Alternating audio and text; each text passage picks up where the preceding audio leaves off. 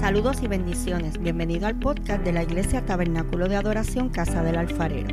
Soy la pastora Keili Otero y espero que puedas ser bendecido en este nuevo episodio con esta poderosa palabra de parte de Dios. Si es así, recuerda compartirla con un amigo. Dios te bendiga.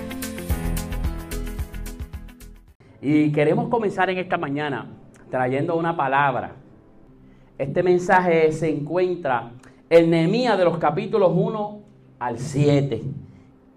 Y cuando nosotros comenzamos a leer el libro de Nehemías, usted comienza a ver ahí que Nehemías rápidamente comienza a preocuparse por quién, por la ciudad de sus padres. Y aquí hay algo bien interesante. ¿Usted sabe qué? Que Nehemías no nació en Israel. Nehemías nació en el exilio. No había estado en Israel, Willy, pero se estaba preocupando por la ciudad de sus padres. Él se estaba preocupando y él habló con unos amigos. Eso aparece en el capítulo 1. Estos amigos le dicen, ay, Nehemías, si tú supieras lo que está ocurriendo.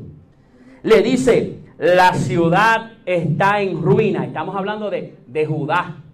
La ciudad está en ruina y el muro había sido derribado y las puertas de la ciudad fueron quemadas. Aquí hay algo bien interesante.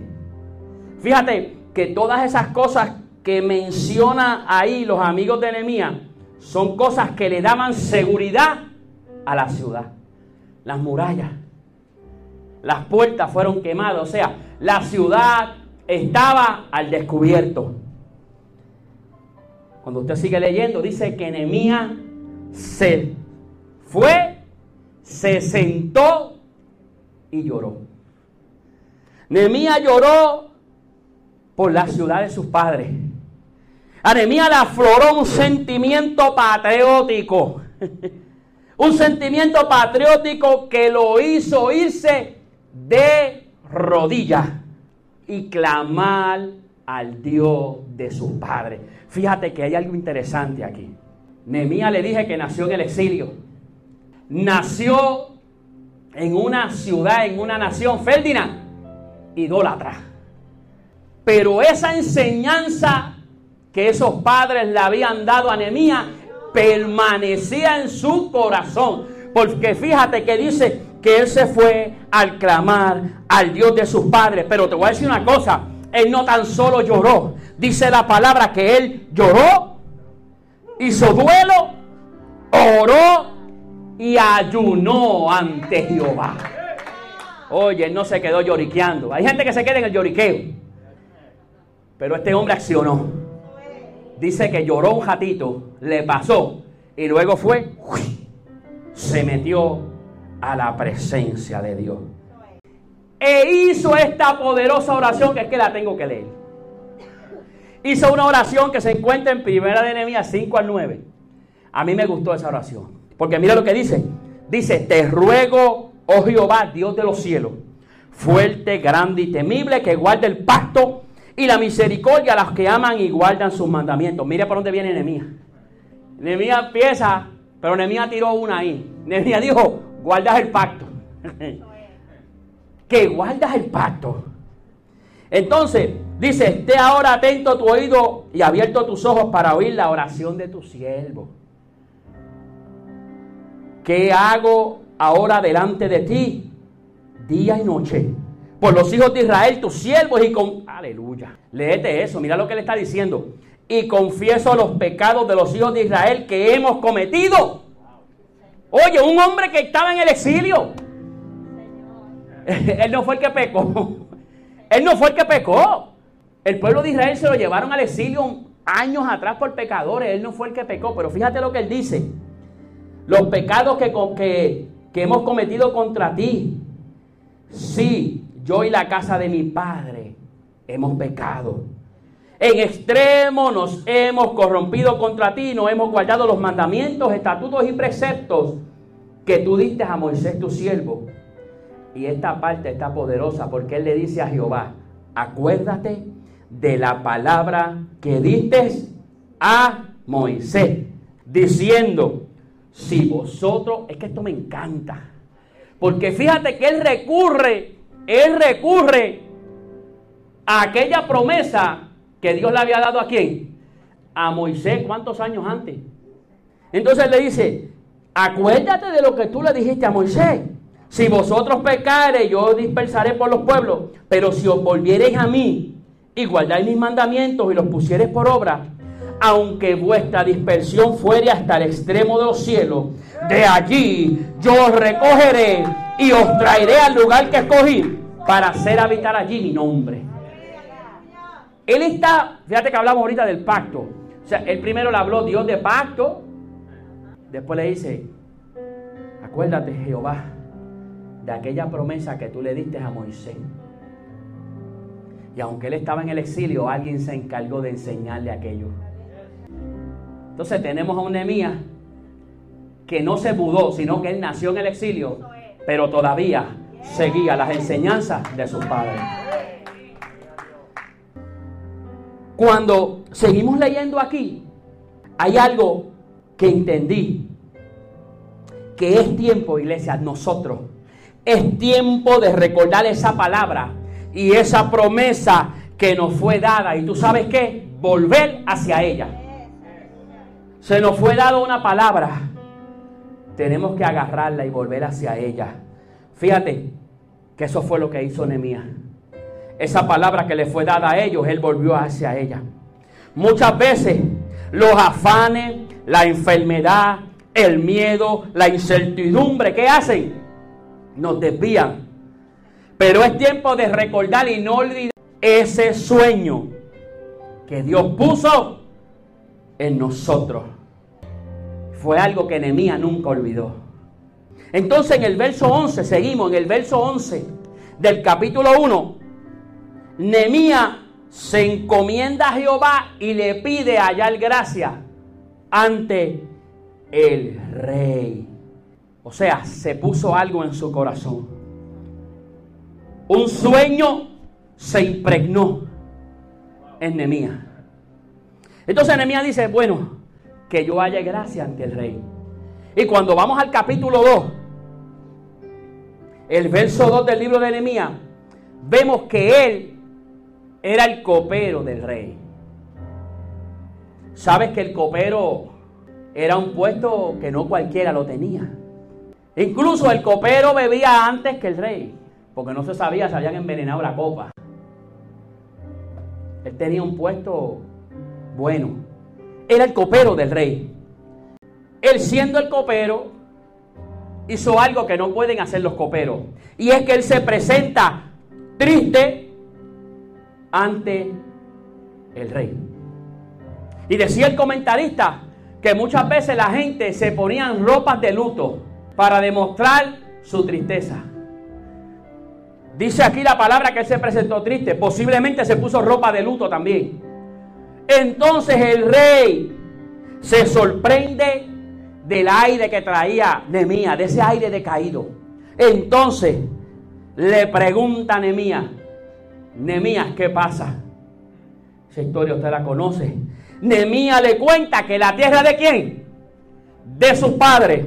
Estaba desierta, que estaba desolada, que sus puertas habían sido quemadas, que las murallas habían sido derribadas. Luego que él cuenta eso, el rey le dice, ok, ¿qué cosa entonces tú pides? Es algo poderoso, como, como, si, como si Dios le hubiese ablandado el corazón al rey. Y ahí Nehemías habla, digo yo, inspirado por el Espíritu de Dios. Nehemías le dice, si haya hallado gracia ante tus ojos, envíame a, Judá a reedificar la ciudad de mis padres. Y entonces le dice, ¿Sabes qué? El camino de aquí a Judá es largo. Yo quiero que tú me des cartas.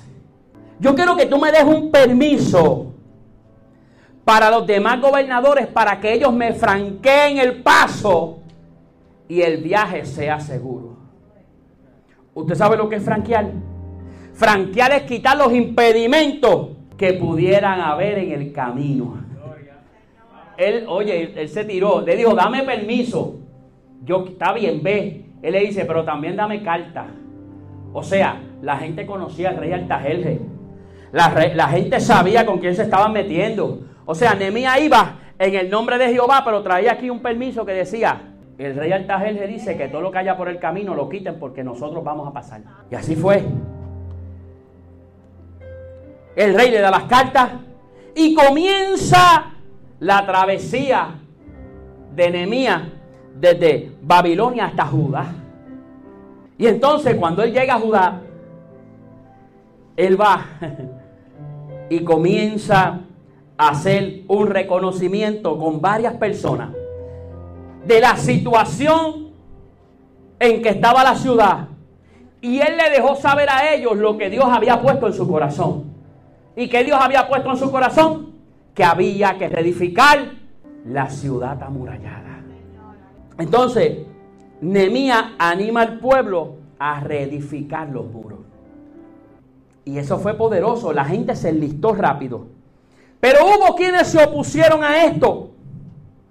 Un plan que había sido y había nacido en el corazón de Dios y fue impregnado a, a Ahora tiene unos opositores. Y son dos personas que usted conoce, que se llaman Tobías y Zambalá. Y yo quiero hacer una parte aquí.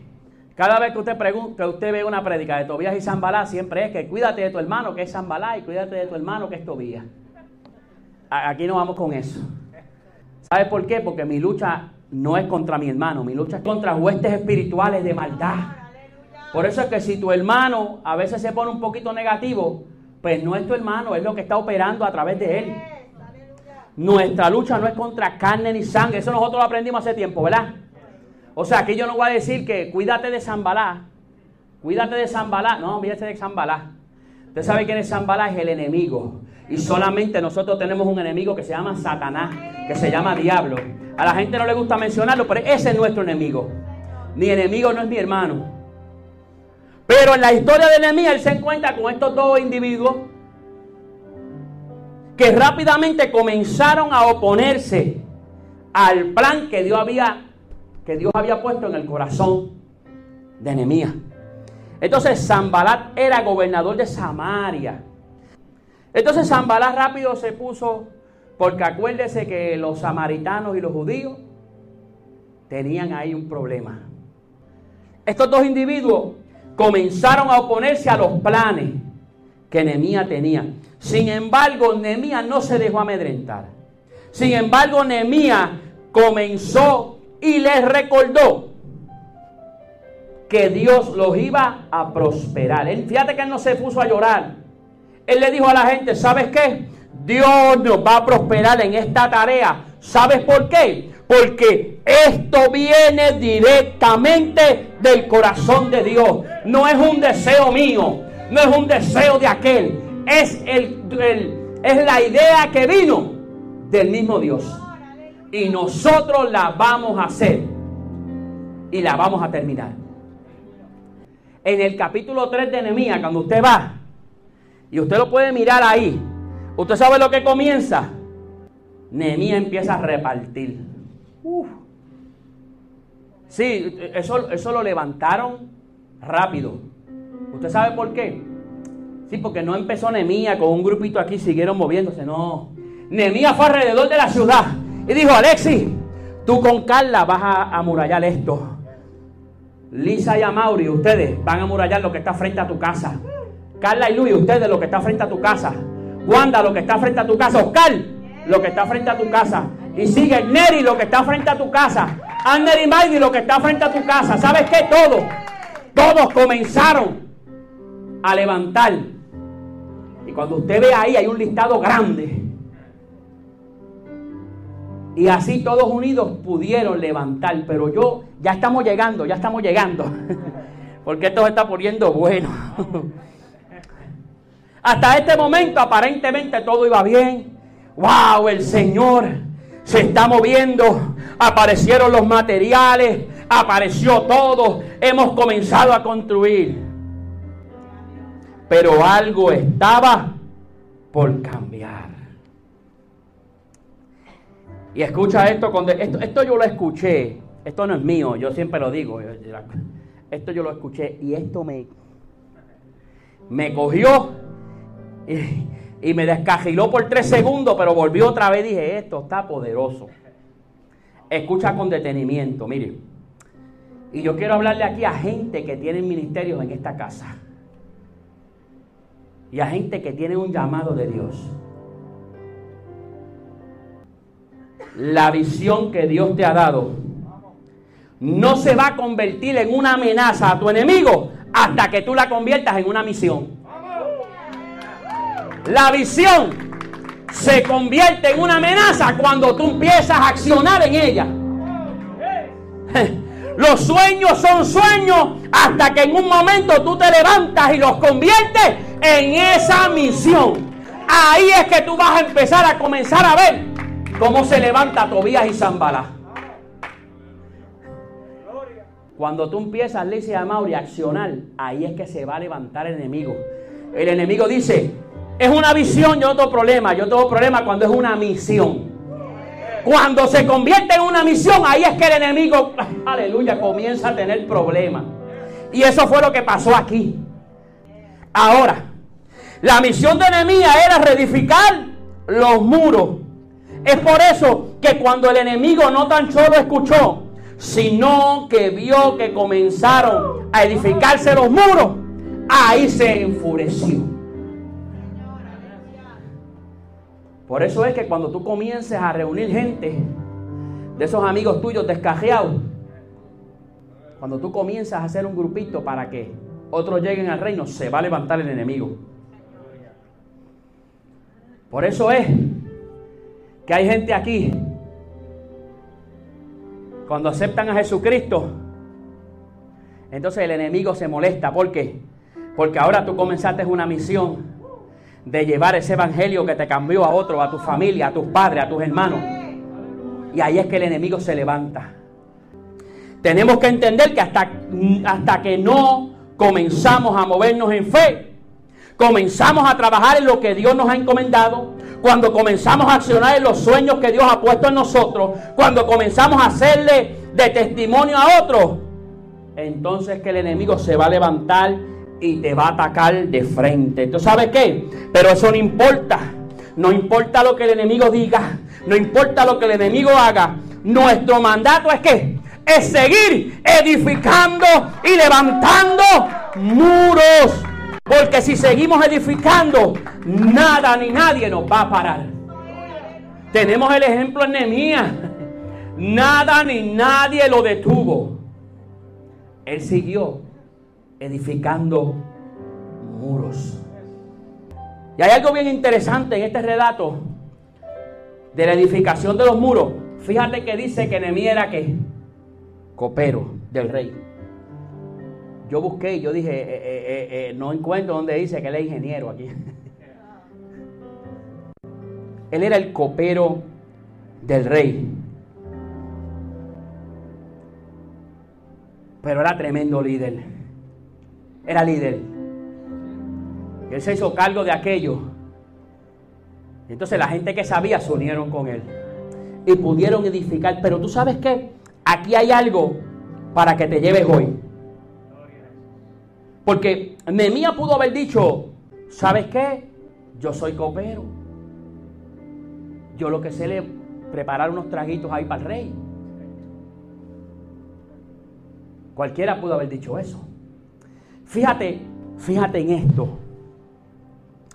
Muchas veces en nosotros y en mucha gente surge la pregunta en su interior de, de si fue Dios quien lo llamó o no, o no.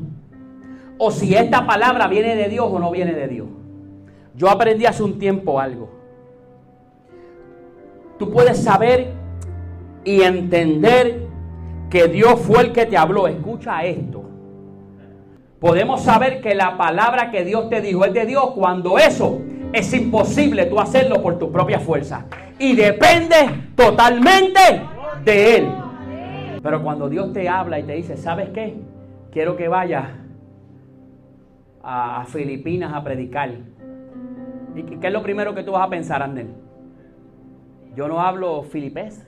Eso es lo primero que yo pensaría. A mí me dicen, Raymond, ve a Rusia a predicar. Lo primero que yo voy a decir es, es que yo no sé hablar ruso. Eso es lo primero. ¿Sabes qué? Esa es una prueba de que Dios es el que te está llamando. Porque entonces tú vas a ir a Rusia y vas a depender totalmente de Dios. Y eso es lo que pasa hoy con mucha gente que ha fracasado. Que cuando comienzan en esto, es fácil porque lo puedo hacer por mi fuerza. Y cuando tú comienzas a hacer esto por tu propia fuerza, vas a fracasar. Por eso es que cuando Dios llama a Gedeón, le dice varón esforzado y valiente, y Gedeón estaba ahí llorando, escondido. Lo que Dios le puso a Gedeón encima era algo imposible. Con 300 hombres vas a vencer.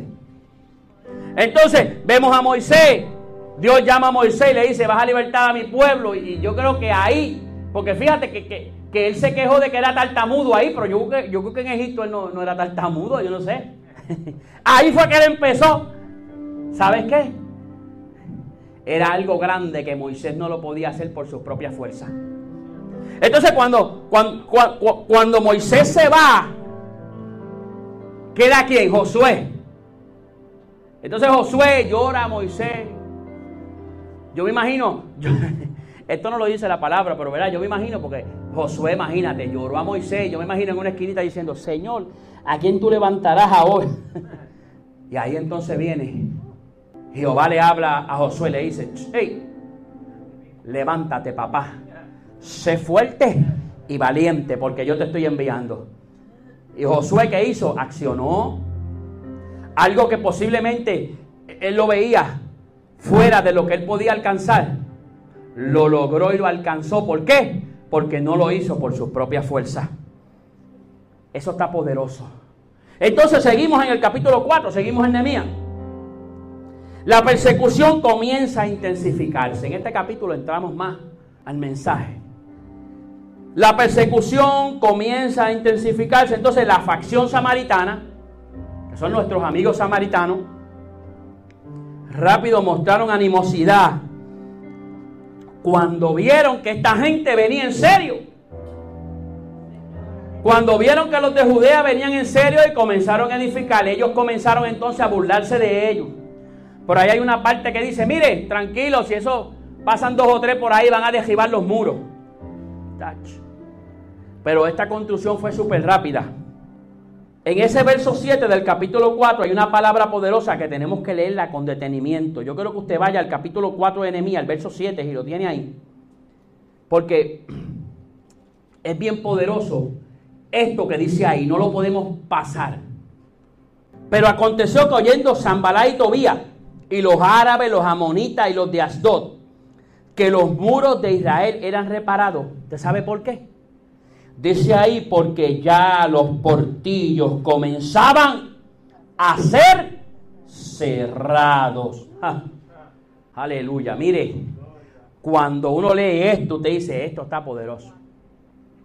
Ellos vieron que los muros estaban ahí, está bien. Pero ellos, dice que se encolerizaron cuando los portillos comenzaron a cerrarse. ¿Y qué es un portillo? Un portillo es una brecha, es un hueco. Dice que se utilizaba como entrada y salida de los muros de protección que poseían las ciudades, la cual permitía que los enemigos pudieran entrar. Esos huecos quedaban abiertos debido a la falta de cuidado y de mantenimiento. Cuando usted sigue leyendo la palabra, Josué, mucho tiempo antes, Josué envió unos espías. Y esos espías llegaron a la casa de una mujer. Usted conoce la historia. ¿Por dónde entraron esos espías? Por un portillo, por un hueco.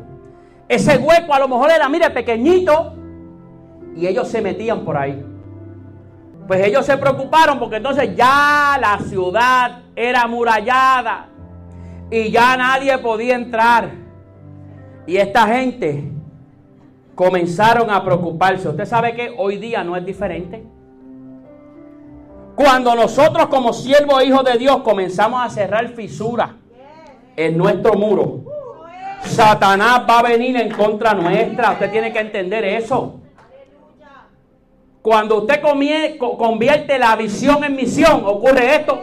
Cuando usted comienza a cerrar portillos, Satanás va a venir en nuestra contra. Y él se va a valer de cualquier altimaña para desalentarnos porque él quiere que ese portillo permanezca abierto. ¿Usted sabe qué? Hay que cerrar los portillos. Hay que cerrar las fisuras. ¿Usted sabe qué? Algunas de las aberturas que pueden surgir hoy día. Algunas. El miedo es una fisura, es una abertura.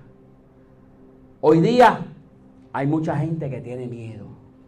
El desánimo es otra fisura que si se deja abierta y no se cierra, el enemigo toma ventaja.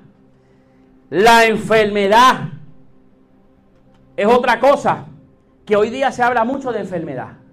Pero ¿sabes qué? Yo te tengo que decir algo. Hay mucha gente que nos dijo a la pastora y a mí, no, yo no vuelvo hasta que, hasta que venga una vacuna. Pues, pues se quedarán esperando la vacuna, porque la vacuna mía hace dos mil años que vino, mi hermano. Pero es que nadie, que alguien que no tenga la revelación de su hermana, no lo va a entender. Me pueden venir con 50 argumentos. ¿Sabes qué? Él llevó mis enfermedades en la cruz del Calvario. Ah, pastor, pero es que tú te enfermaste. Seguro que me enfermé. Ahí es donde está el milagro. Yo vi al ángel de la muerte pasar por mi casa. Yo vi al ángel de la muerte pasar por mi casa y seguir de largo. Eso, mire, es que el que no entiende, el que no ha tenido revelación de esto, se queda en su casa llorando. Yo vi al ángel de la muerte llegar a casa, tocarme a mí, a mis hijos, tocar a mi esposa, pero ¿sabes qué? Aquí estamos en victoria, porque hemos creído, porque hemos creído Ah, pero es que Él te pudo librar. Seguro que me pudo librar. Pero ¿sabes qué? Para testimonio de los que no creen. Así como Daniel fue metido en el foso de los leones. Dios no lo libró del foso, pero lo libró de los leones. A los muchachos del horno no lo libró del horno, pero lo libró del fuego. ¿Sabes qué? A mí no me libró de la enfermedad, pero me libró de la muerte. Eso nadie que no tenga revelación lo va a entender. ¿Sabes qué? La enfermedad abre fisuras. La incertidumbre abre fisuras. Hay gente que lleva sin trabajo hace mucho tiempo. Hay gente que no ha cobrado hace mucho tiempo. Hay gente que no sabe qué va a pasar con su trabajo. ¿Sabes qué? Esas son fisuras que nos llegan y nos pueden sacar de la carrera. Las ataduras que pueden volver nuevamente, ataduras que nosotros soltamos hace tiempo. ¿Sabes qué? La murmuración. Y cuando hablo de la murmuración, no estoy hablando de cuando murmuran de uno, no, estoy hablando al revés, estoy hablando de cuando yo murmuro de otro. Yo abro una fisura en mi muro. Y hay muchas otras más que podemos seguir nombrando, que son fisuras que usted y yo tenemos que cerrar. Porque si no la cerramos, hay otra que esta tengo que apuntar. La falta de fe. Eso es una fisura que si no la cerramos nos vamos, como decimos en buen puertorriqueño, Luis, nos vamos por el chorro. Y esas fisuras abiertas son las que el enemigo usa para tramar y para venir en contra de nosotros. Pero ¿sabes qué, iglesia? El portillo abierto es la manera que el enemigo sabe qué cosas son las que nos distraen, las que nos quitan el gozo, las que nos desalientan, las que detienen el proceso de Dios en nuestras vidas, las que atrasan la palabra que Dios ha dado. Y esos portillos abiertos y rotos, tenemos que cerrarlos, tenemos que repararlos. ¿Y cómo los cerramos? Nehemías los cerró comenzando, orando y ayunando. Pero ¿sabes qué? La oración y el ayuno son importantes. Pero hay algo que tenemos que añadir. Y es que tenemos que moldear y si es necesario cambiar nuestro carácter al carácter de Cristo. Podemos orar y ayunar, pero tenemos que cambiar nuestro carácter. ¿Y usted sabe qué? Los portillos van a comenzar a cerrarse. Cada uno de nosotros sabe ¿Qué portillo tenemos que cerrar? Ciérralo para que el enemigo no tome ventaja. Y seguimos con Nehemías. El proceso rápido de las fortificaciones. ¿Usted sabe lo que pasó? Que trajo preocupación a los samaritanos. ¿Por qué? Porque ellos dijeron, esta gente se está levantando, se van a empoderar y nos van a atacar. ¿Qué hicieron? Los samaritanos formaron una conspiración para sorprender a Nehemías y a los judíos, para derribar las murallas, dispersarlos, dice que intimidarlos para que no siguieran construyendo. ¿Sabe lo que pasó? Que esa conspiración fue descubierta.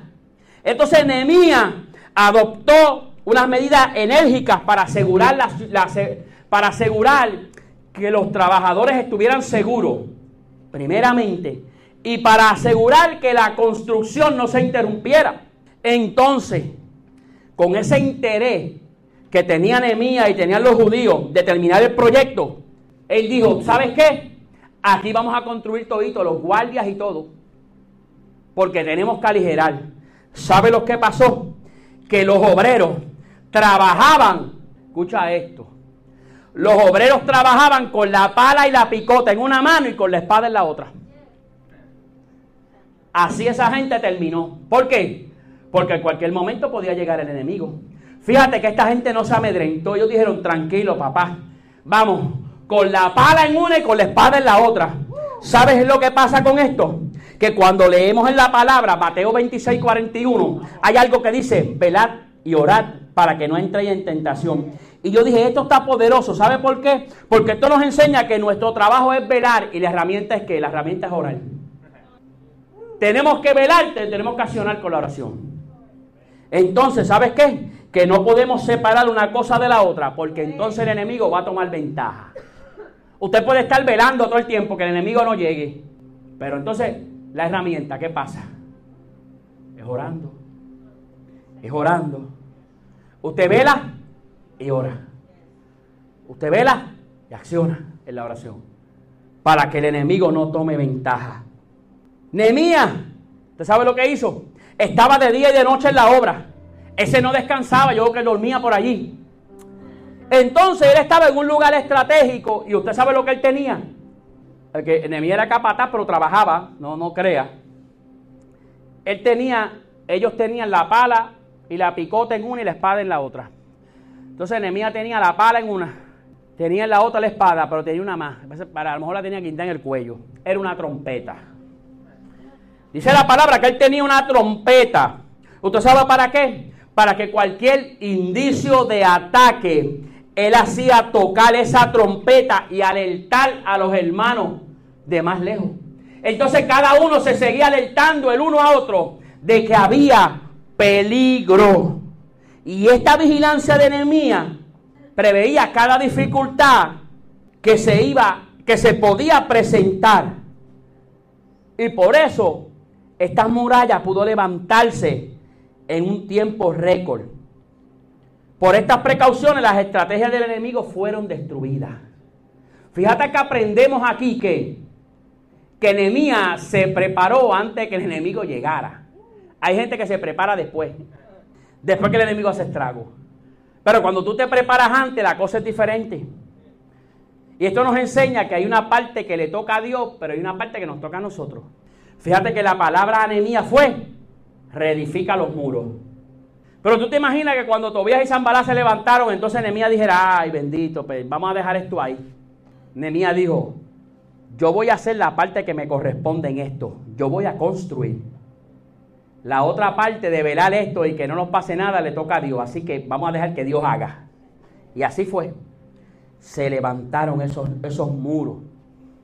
En el capítulo 6 de Nehemías, vemos a Zambalá y Tobías preocupados porque ya no quedaban los portillos. Así que le dicen a Nehemías, Nehemías, ven acá. Vamos a hacerte una reunión aquí para reunirnos. Vamos a jugar unas cuantas manitas de dominó. Vienes acá. Asamos el pesejo gordo, hablamos, dialogamos. Y Nehemías, inspirado por el Espíritu de Dios, no fue. ¿Sabes por qué? Porque eso era una trama para hacerle daño. Dice que cinco veces lo invitaron y las cinco veces Nehemías no fue. Entonces, como Zambalá no podía, entonces vino a donde Nehemías con algo que se llaman argumento. Usted sabe cómo es un argumento, ¿verdad? Una alma del enemigo, ¿sabes qué? son los argumentos. Por eso, Zambará vino con argumentos donde de mía. ¿Y sabes qué? Tenemos que tener cuidado con este espíritu de Zambará, que viene como con argumentos a detener la obra. Y esos argumentos no tienen fundamento y no tienen base. ¿Sabes qué? Ninguno de nosotros está exento de recibir ataques personales cuando hacemos la voluntad de Dios. No estamos exentos. Nehemías enfrentó y venció los ataques contra su carácter porque no le dio crédito a quienes se oponían a él y él se enfocó en la asignación que Dios le dio. Y de esto nosotros aprendemos, créame. Cuando tú entiendes lo que son los argumentos, entonces tú puedes batallar. Y tú los echas fuera en el nombre de Jesús. Así que ten cuidado cuando el enemigo venga con los argumentos. ¿Sabes qué? Y esto es importante porque no fue el profeta, no fue el pastor, no fue el líder el que te llamó a realizar esa labor. ¿Sabes quién fue? Quien te llamó a ti fue Dios. Quien te llamó fue Dios. Entonces, eso te da a ti la capacidad de entender de que cuando vengan argumentos, tú decir, ¿sabes qué?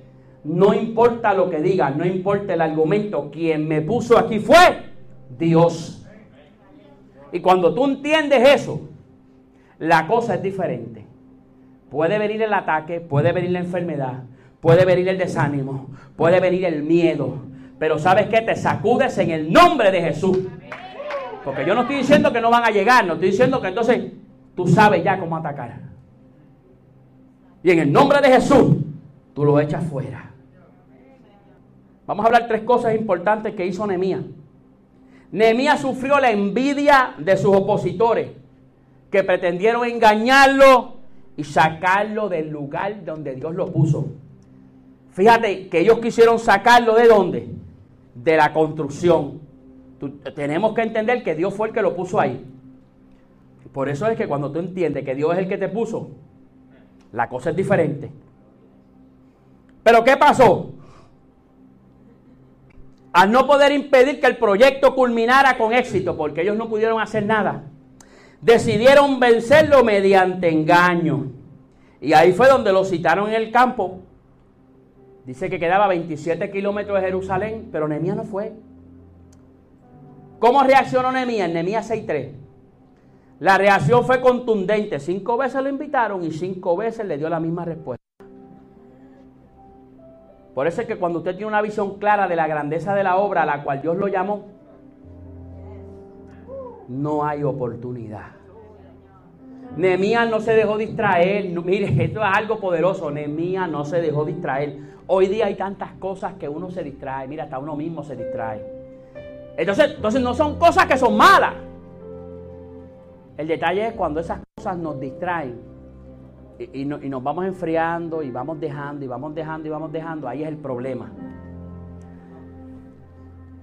Nehemías simplemente se empeñó en terminar la obra. Nehemías no permitió que esa propuesta personal que le hicieron obstaculizara la obra que él hacía. Y al mismo tiempo, al no oír, evitó el daño que planeaban hacerle sus opositores. Nehemías sufrió la envidia de sus opositores, pero también sufrió insulto por medio de falsos rumores que desacreditaban su carácter y su integridad. Fíjate que Dios lo mandó a una tarea poderosa. Y quizás nosotros podemos pensar, wow, pues si Dios lo mandó, es que esto va a quedar brutal. Sí, quedó brutal. Pero él se encontró con escollos a mitad, a mitad del camino. ¿Usted sabe lo que pasó? Hubo una carta en Nehemías 6, del 5 al 6, llena de acusaciones difamatorias contra Nehemías y contra el pueblo de Israel. Quisieron sembrar la duda en el pueblo sobre los verdaderos motivos e intenciones del liderazgo de Nehemías en esa carta. En esa carta de Zambalá ellos escribieron ahí, no, Nehemías lo que quiere es atacarnos a nosotros ahora, cuidado. Nehemías lo que quiere es faltarle el respeto al rey Altajerje. Difamaciones. Lo acusaron de rebelión y de apoyarse en falsos profetas para proclamarse rey de los judíos y rebelarse contra el rey Altajerje. Eso decía, esa carta. ¿Cómo Nehemías reaccionó Nehemías 6 del 8 al 9? Fíjate que Nehemías en esa carta no oró diciendo, Señor, líbrame de esa situación. Cuando usted lee Nehemías 6 del 8 al 9, dice, oh Dios, fortalece tú mis manos. Y eso es poderoso. Porque fíjate que Nehemías no dijo, Señor, líbrame. Señor, fortaléceme. Aún en medio del argumento, aún en medio de la dificultad, yo lo que te pido es fortaleza. Y cuando nosotros oramos por la fortaleza de Dios, Él siempre va a responder. Usted sabe que, como siervo de Dios no podemos impedir que la gente hable de nosotros dentro y fuera de la iglesia. Eso va a venir, el ataque puede venir de adentro y puede venir de afuera. Pero sí podemos cuidar nuestro carácter y nuestro testimonio. Agarra esa. Tú no puedes impedir que la gente hable mal de ti. Pero tú puedes cuidar tu testimonio y puedes cuidar tu carácter. Y eso fue lo que hizo Nehemías. Nehemías le demostró al pueblo y le demostró a aquella gente que era un hombre de carácter, un hombre íntegro. Si Nehemías hubiera detenido la obra para defender su reputación, las murallas nunca se hubiesen construido. Porque es que no es la reputación tuya. Olvídate de lo que la gente diga de ti. Ay, pastora, es que, ay, es que yo no puedo. Porque es que están diciendo de mí. ¿Sabes qué? Van a hablar. Tranquilo. El tiempo le dio la razón a Nehemías. Nehemías dijo, Señor, dame fortaleza. Si Nehemías se hubiese detenido a ir allá a la reunión a decir, no, no, no, porque es que eso que dijeron de mí era malo. Ese tiempo lo estaba perdiendo en construir. Y el Señor no te mandó a ti a que tú vayas a, defenderte de los argumentos. El Señor te mandó a ti a que sigas construyendo. Tengamos presente que Dios siempre reivindica a los siervos que le sirven con integridad. No se ponga a escribir por Facebook que usted es íntegro. Y ese de eso. Deja que Dios sea el que lo escriba. No te pongas a decir que tú eres un siervo humilde. Deja que sea Dios el que diga y que escriba en la historia. E-, este es mi siervo humilde. Siempre que nos mantengamos enfocados en la asignación divina, en la asignación divina, Dios se encargará de todo lo demás. Número 3, Nehemías sufrió la traición interna. En este proceso, ¿tú sabes qué? Lo incitaron a refugiarse en el templo para librarse de sus enemigos. Porque mira que esto es, como yo digo, esto es una serie Netflix. Mira lo que pasa.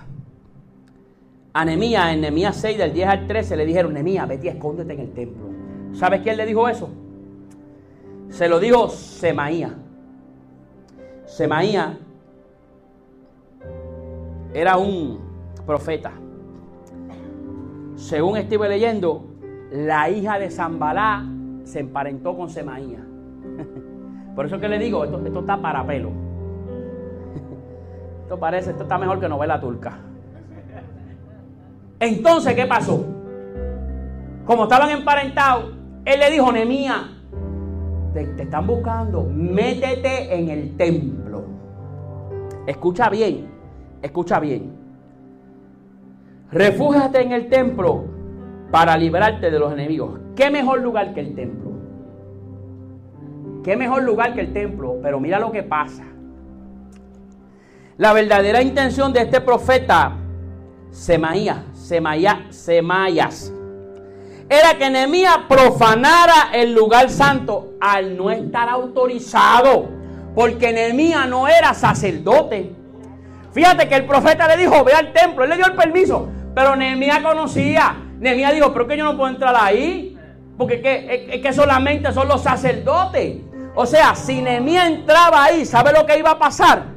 Que entonces Nehemías se iba a convertir en un profanador. Y eso le iba a traer problemas. ¿Por qué? Porque entonces luego ellos iban a decir, hey, dice aquí en la Torá que Nehemías no podía entrar al templo y entró. Entonces, como ellos seguían eso al pie de la letra, le iba a traer problemas a Nehemías. Pero ¿sabes qué? Ellos querían utilizar la vida espiritual de Nehemías en su contra para desacreditarlo como un violador de la ley de Dios. Pero ellos lo que no sabían era que Nehemías conocía. Por eso es que cuando usted va al libro de Daniel en el capítulo 6, ¿qué hicieron los enemigos de Daniel? Con lo mismo que a Daniel le, fascinaba, con eso mismo lo, quisieron engañar. ¿Qué hicieron? Promulgaron el edicto. No se puede. Y, y Daniel, ¿qué dijo Daniel? Daniel dijo, sigo orando con las ventanas abiertas, olvídate de eso. Con eso mismo lo cogieron. Usted sabe la historia, de los libros del foso. ¿Y sabes qué? Con eso mismo es que el enemigo va a venir donde ti. Por eso es que el enemigo ha venido a la iglesia en Puerto Rico a quererla encejar en este tiempo, porque sabe que la iglesia en Puerto Rico es poderosa. Entonces, ¿qué hizo el enemigo? Vamos a callar a esta gente que son un peligro. Porque el enemigo sabe que Cristo viene pronto. El enemigo lo sabe que Cristo viene pronto y pronto suena la trompeta. Y él dice, vamos a callar a esta gente porque es que esta gente me está arrebatando las almas que van conmigo para acá. Eso mismo querían hacer con Nehemías. Querían callarle la boca. Pero ¿sabes qué? Esto está poderoso. Nehemías se, se da cuenta de que Dios no había enviado a Semaías lleno del Espíritu Santo de Dios. Cuando aquel profeta vino, Nehemías se dio cuenta que aquella palabra no era de Dios, sino que Tobías y Zambará habían sobornado a aquel hombre para que él le dijera a, a Nehemías esa palabra. Entonces, Semaías se convirtió en un traidor de los de adentro, de los que estaban adentro acá en el muro. Sin embargo, ¿sabes cómo reaccionó Nehemías? En Nehemías 6:11. Pero yo le respondí, hombres como yo no huyen ni se meten en el templo para salvar el pellejo. Yo al menos no me meteré. Eso fue lo que le respondió Nehemías. Porque Nehemías sabía. Usted sabe que nunca permitamos que la posición, por muy fuerte o maliciosa que sea, nos asuste tanto que decidamos huir del lugar donde Dios en su soberana voluntad te ubicó. Nunca permita que esos argumentos lleguen a ser tan fuertes que te saquen del lugar donde Dios te puso, donde Dios te sembró, que te saquen de aquello que Dios te mandó a hacer. Nunca permita, porque recuerda que los argumentos son una arma del enemigo. Aprendamos algunos principios de esta reacción de enemía para discernir la voluntad de Dios y evitar las trampas. Mire, tres cositas. El profeta decía venir en el nombre de Jehová para distraer a Nehemías de la realización de una obra que Dios mismo le había llamado a hacer. El profeta, escucha esto bien. ¿Quién mandó a construir los muros? Jehová. ¿Quién vino a decirle a Nehemías, deja de construir y métete en el templo? El profeta. Entonces, ahí hay algo. Tú tienes que entender algo y es que Dios no entorpece sus propias obras. Dios no la entorpece. Cualquiera puede decir, ay, el Señor me mandó el profeta, ahora vamos. Y después cuando la cosa sale mal, ¿sabes? No le echan la culpa al profeta. ¿Sabía? No le echan la culpa al profeta. Dice, pero es que Dios dijo. Por eso es que hay que aprender a discernir. Y como único tú y yo podemos discernir es con el Espíritu Santo de Dios. Dios no entorpece su propia obra. O sea que si Dios te mandó a hacer algo, y viene alguien a decirte a ti, mira, Dios me dice, ten cuidado. Porque es que la obra que Dios te mandó a hacer, Él no le va a entorpecer después. Ten cuidado con eso. Otra cosa que tenemos que aprender de, Nehemías. Semaías utilizó el nombre de Jehová para hacerlo desobedecer la ley de Dios. ¿Sabe que Dios no se contradice a sí mismo? Fíjate que no hay que ser experto y tener un doctorado en teología. Dios te mandó a hacer algo y luego el profeta viene con una ensalta de mentiras.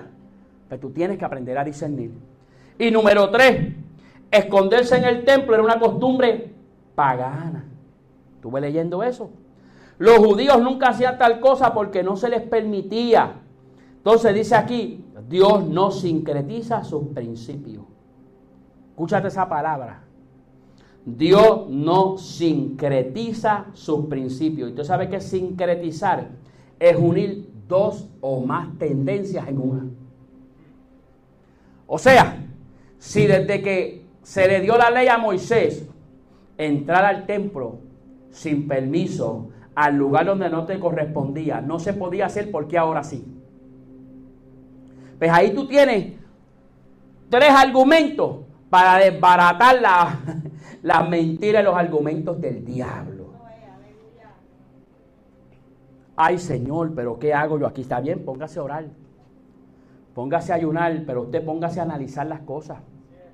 Si Dios fue el que te mandó, si Dios fue el que te mandó a levantar, si Dios fue el que te mandó a moverte, después no te va a decir por allá es otra cosa.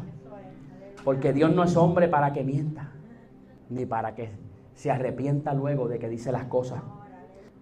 Hoy tienes que resistir el rendirte ante la oposición interna y externa. El Señor te manda hoy a qué? A resistir. Y sabes que tú tienes la determinación de decidir que nada ni nadie te desvíe del propósito de Dios. Y no permitas, escucha, no permitas que un argumento tome control de tu mente. ¿Sabes por qué? Porque ese es el campo del espíritu de Zambara. Póngase en pie en esta mañana. Yo creo que si usted ha ido siguiendo la línea del mensaje, usted ha entendido. El enemigo va a venir con argumentos a tu vida. El enemigo quiere que tú dejes de construir. El enemigo quiere que tú pares esa obra que tú estás haciendo.